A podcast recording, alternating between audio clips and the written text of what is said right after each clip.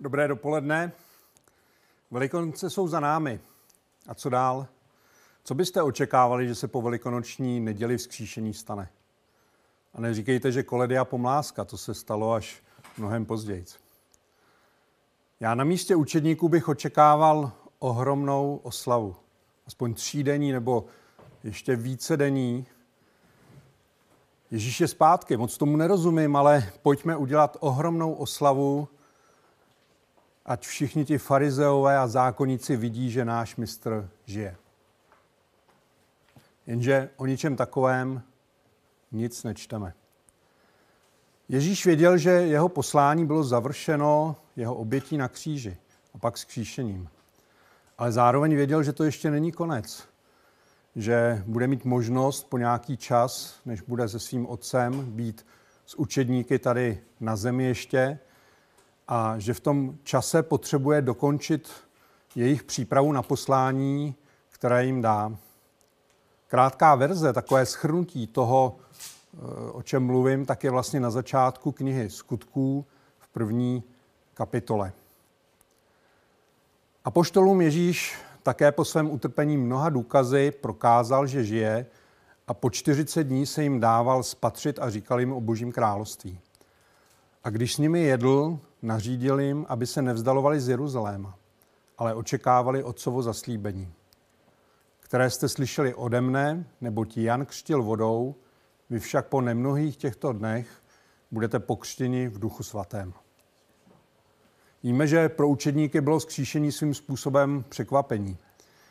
I když jim o tom Ježíš už předem říkal, tak stejně byli nejprve zaskočeni, překvapeni, někteří se báli, nevěřili.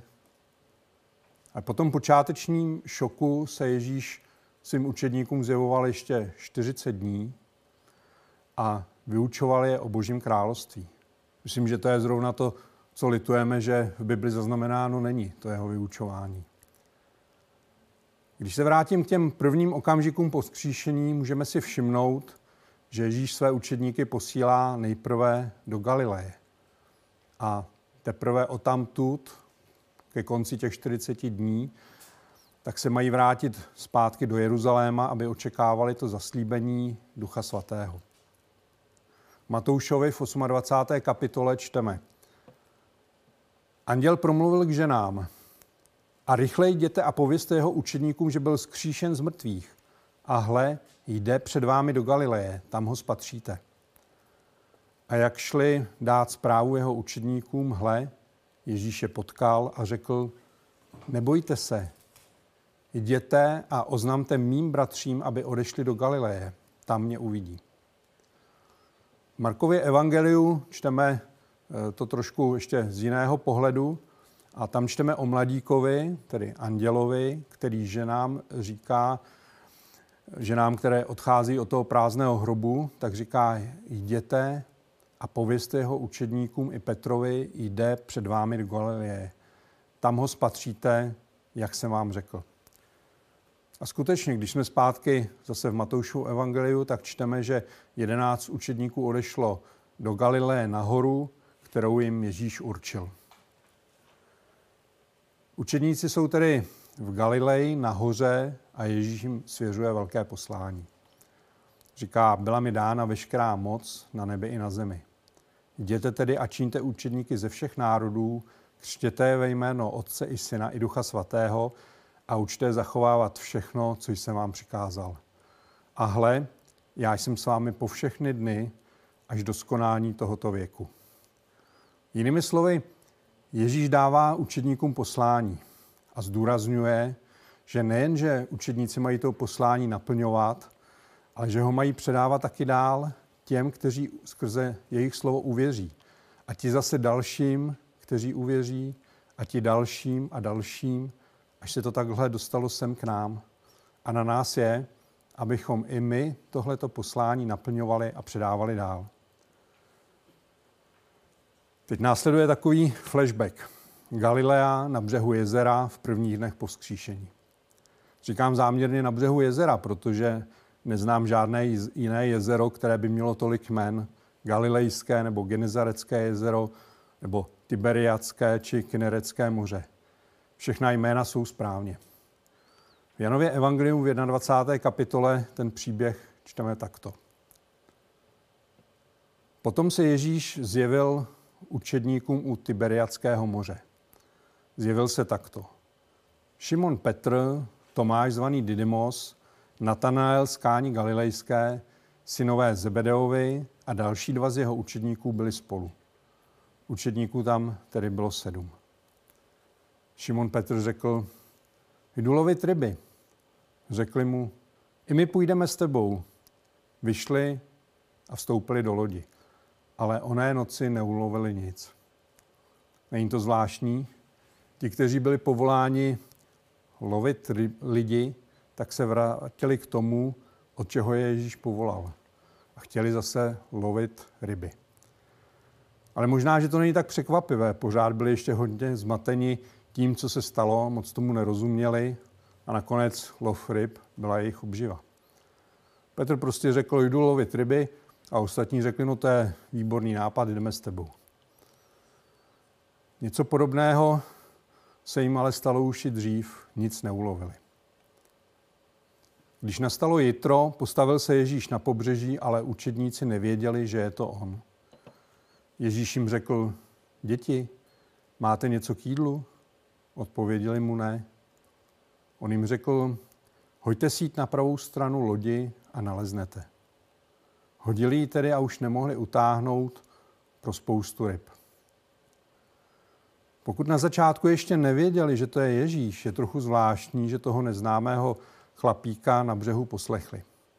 Celou noc lovili a nic nechytili a teď jim někdo řekne, že mají hodit sítě na pravou stranu. Ale udělali to a síť byla plná ryb. Jak to, že nepoznali Ježíše? Už svítalo, ale možná bylo ještě šero. A také to bylo asi 100 metrů od břehu. Možná ho měli prostě jenom za někoho, kdo si přivstal a šel náhodou kolem. Možná, že teprve, když se jich Ježíš ptá, jestli mají něco k jídlu, a pak jim radí, kam mají hodit sítě, tak to dochází nejprve Janovi. Možná si vzpomněl na podobnou zkušenost, kdy jim Ježíš poradil a hned měli sítě plné. Každopádně Janovi to je jasné a říká Petrovi. Tu onen očedník, kterého Ježíš miloval, řekl Petrovi, to je pán. Když Šimon Petr uslyšel, že to je pán, přivázal si plášť, neboť byl nahý, a vrhl se do moře. Ostatní učedníci přijeli na lodi, neboť nebyli od země daleko, jen asi 200 loktů a vlekli síť plnou ryb. Těch 200 loktů to je asi těch 100 metrů zhruba, necelých. Ten Petr nechtěl čekat asi ani o minutu déle, chtěl být s Ježíšem. Jako už mnohokrát reagoval velmi spontánně, vrhl se do vody, aby byl u Ježíše co nejdřív. Když vystoupili na zem, uviděli žhavé uhlí a na něm položenou rybu a chléb. Ježíš jim řekl, přineste něco z těch ryb, které jste právě chytili. Šimon Petr vystoupil a vytáhl na zem síť plnou velkých ryb. Bylo jich 153. I když jich bylo tak mnoho, síť se neroztrhla. Ježíš jim řekl, pojďme se nasnídat. A nikdo z učedníků se ho neodvážil zeptat, kdo jsi. Věděli, že to je pán. Malá odbočka. Vzpomněme si na příběh, kdy se Ježíš objeví uprostřed učedníků, kam přijdou ti dva, kteří se s ním potkali cestou do Emaus. Víte, na co se jich Ježíš taky zeptal? Když tomu ještě pro samou radost nemohli uvěřit a jen se divili, Ježíš jim řekl, máte tu něco k jídlu? Podal jim kus pečené ryby a plást medu. Vzal si je a pojedl před nimi. Taky jste si všimli, že s Ježíšem je to docela často o jídle? Ježíš přistoupil, vzal chléb a dával jim podobně i rybu. To se již po třetí Ježíš zjevil svým učedníkům po svém zmrtvých stání.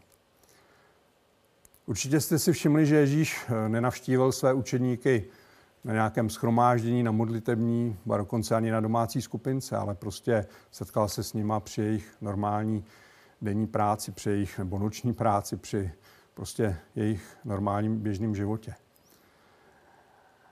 A možná i proto jim při tomhle setkání znovu došlo, že Ježíše potřebují každý den, že i u toho, co docela dobře ovládají, jako ten rybolov, takže Ježíše potřebují. Oni byli dlouholetí rybáři, lovili celou noc a přesto nic nechytili. A Ježíš tady je, aby byl s nimi a taky s námi, stále nejen v neděli nebo ve středu, ale i v doma, v práci, ve škole, při odpočinku. Když ho pustili do své práce, do svého života, věci se měnily.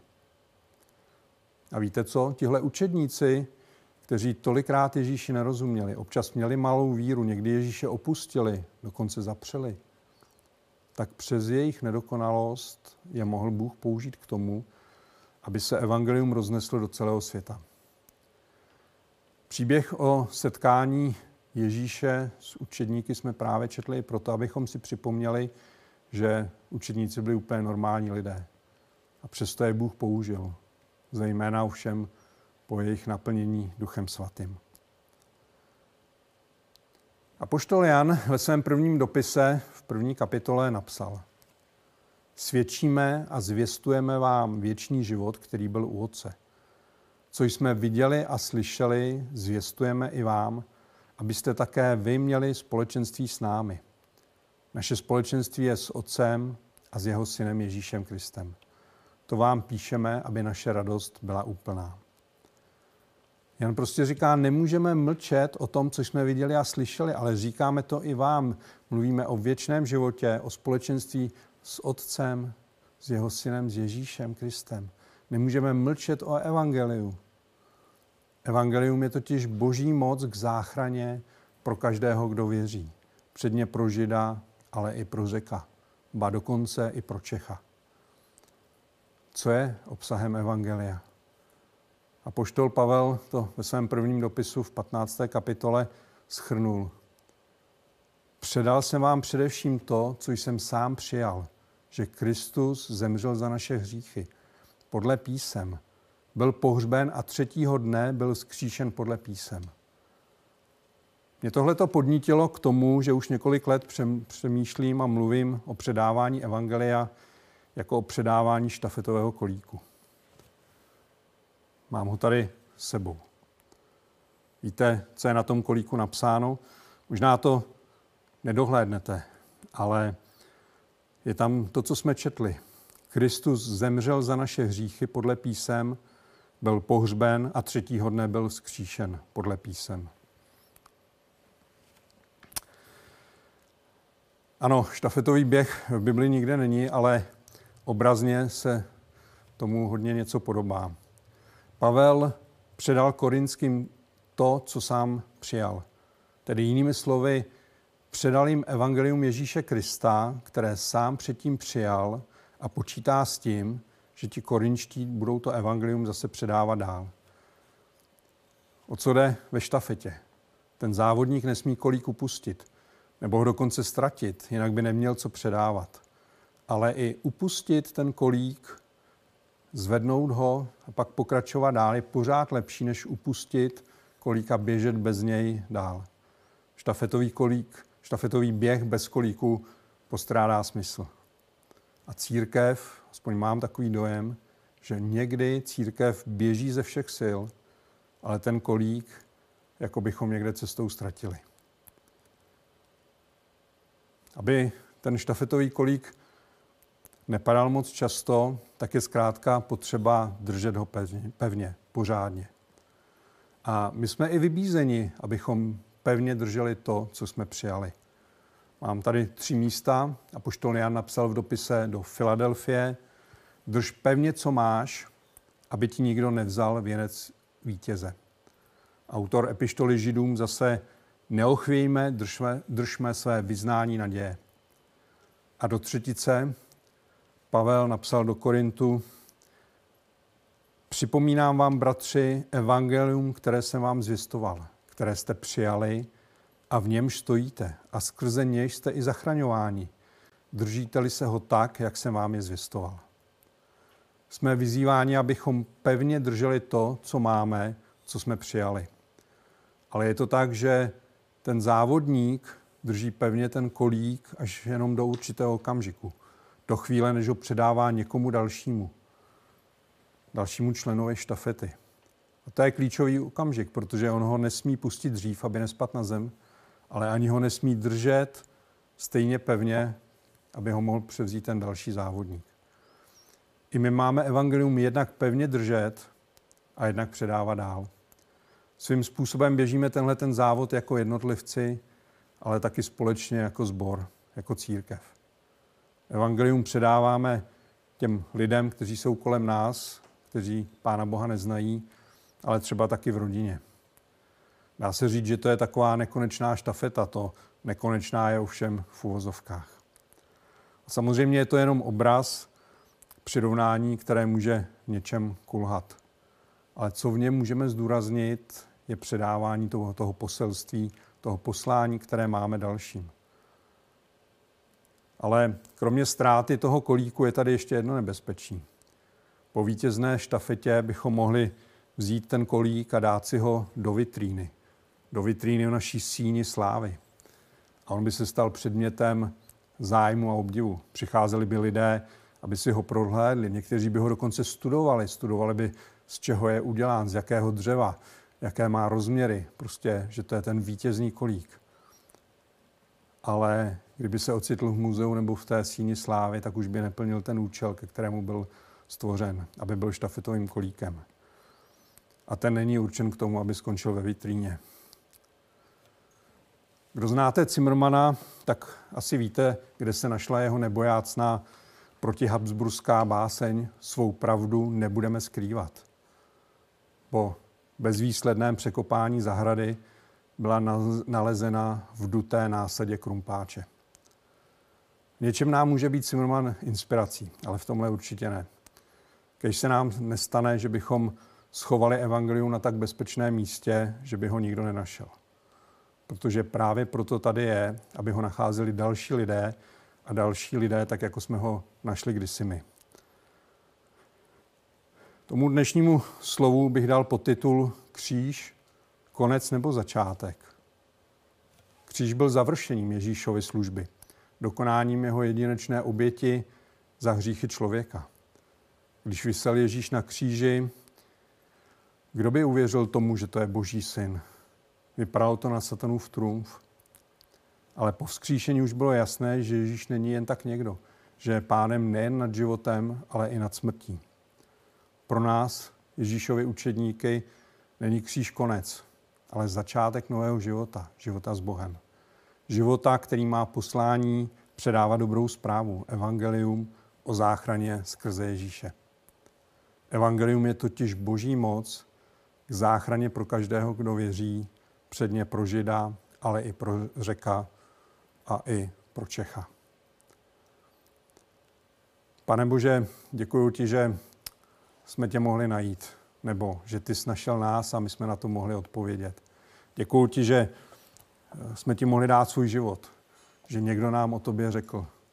A modlím se za to, abychom to, co jsme dostali, dávali dál, abychom byli těmi, kdo běží ten běh, běží k cíli a kdo předávají to, co s nám svěřil, ten štafetový kolík Evangelia.